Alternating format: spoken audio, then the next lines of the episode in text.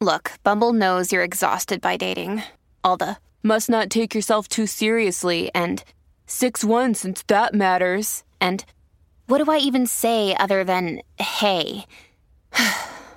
well, that's why they're introducing an all new Bumble with exciting features to make compatibility easier, starting the chat better, and dating safer. They've changed, so you don't have to. Download the new Bumble now. This is Optimal Living Daily Relationships, episode 179 Signs You're in a Toxic Relationship by Lisa Merlo Booth of lisamerlobooth.com. And I'm Joss Marie, back with another episode on OLD relationships.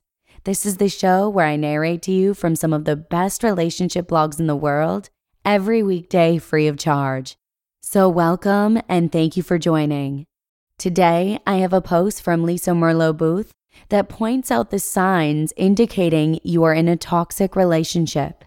And while Lisa addresses this particular post to women, she points out that there are women who are also toxic and men who are afraid to raise the bar on their behavior. So if this is your story, Lisa suggests that you simply replace the pronouns and heed the same advice. And with that, Let's hear today's post and start optimizing your life. Signs You're in a Toxic Relationship by Lisa Merlo Booth of lisamerlobooth.com. At times, I'm taken aback by the toxicity in so many relationships. Watching a person twist himself or herself into a pretzel to make a toxic relationship work is even more upsetting. And almost without fail, the person doing the twisting is not the toxic one of the pair. Women, it's time to wake up. Stop twisting yourself into a pretzel to appease your emotionally abusive, dishonest, lying, cheating, or fill in the blank spouse. Really, stop it. It's unattractive, unhealthy, and certainly ineffective. I'm a firm believer in doing everything in your power to make a marriage work, and even more so when there are children involved. I am not, however, a proponent of walking on eggshells, living in fear of someone's wrath, or shrinking so your loved one stays married to you. Yuck. That is no life for anyone, least of all for you or your children. Below are blaring signs that you're in a toxic relationship and it's time to stop appeasing and enabling the toxicity. 1. Your partner calls you names, belittles you, or puts you down frequently. 2. Your partner is unaccountable and responds to your upsets, requests, feedback with defensiveness, attacks, or anger. 3. Your partner blows up frequently, yelling, screaming, or intimidating you at the drop of a hat. 4. Your partner responds to your upsets by telling you that you're too sensitive and you need to toughen up or get over it. 5. Your partner calls you crazy, a nag, or a nut when you ask him to do something that he has already agreed to do. 6. Your partner is abusive to your children, either verbally or physically, by grabbing them, yelling at them, slapping them, or the like. When you see your partner do this, you cringe inside. 7. Your partner tells you you're raising a sissy when you ask him not to be harsh with the kids. 8. Your partner turns your concerns about him against you and makes it seem as if you're the problem. He seldom, if ever, takes responsibility or listens to your concerns with an open heart. 9. Your partner pressures you for complains that you're not giving him enough acts like you owe him or gets mad every time you say no to 10.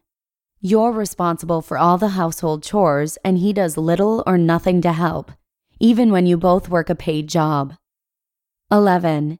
You're embarrassed to have your friends see how he treats you, so you try to avoid going out in groups. 12. When you do go out in groups, he puts you down, treats you poorly, makes sarcastic comments about you, and then says he was only joking. Lighten up when you tell him you don't like that. 13. Your partner controls your spending, your actions, or your social circles by making endless comments about them or getting angry when you do something in a way that he doesn't like. 14. You're in an extremely toxic relationship if your partner ever physically puts his hands on you in anger, grabs you, shoves you, slaps you, punches walls, threatens you, and so on. The bottom line when it comes to relationships is the person you live with should be the safest person in your life. They should be the first person you want to turn to in times of upset, the one you feel the most at ease with, and the person you look forward to coming home to. Living with this person ideally helps you grow to be your best self. They should not be the person who sucks the life out of you and leaves you feeling miserable about who you've become, what you come home to, and what you're passing on to your children. Please don't spend your one lifetime trying to make a toxic marriage work. Spend a concentrated effort to stop your enabling and seek help to tackle this issue until you are able to stop sacrificing your life for a bad marriage. When you're ready to stop living in the toxicity, be clear with your partner that you want the marriage to work if it's going to be a loving one. However, you don't want the marriage if it's going to continue to be toxic. Demand that you both get professional help. Be sure the help is good. And be willing to leave if there are no changes. Toxic marriages create toxic legacies that get passed on to children from one generation to the next. They create toxic lives and a toxic world. Do not twist yourself into a pretzel to save a toxic relationship. Your enabling keeps the dysfunction and the legacy going. Challenge if you're in a toxic relationship, recognize it and look at the behaviors you're doing that keep this relationship as it is. Get the help you need to either turn this relationship around or have the strength to leave it if your partner refuses to change. You just listened to part two of the post titled Signs You're in a Toxic Relationship by Lisa Merlo Booth of lisamerlobooth.com. Have a wonderful rest of your Thursday, and I hope to see you again tomorrow with a post from Gottman.com where your optimal life awaits.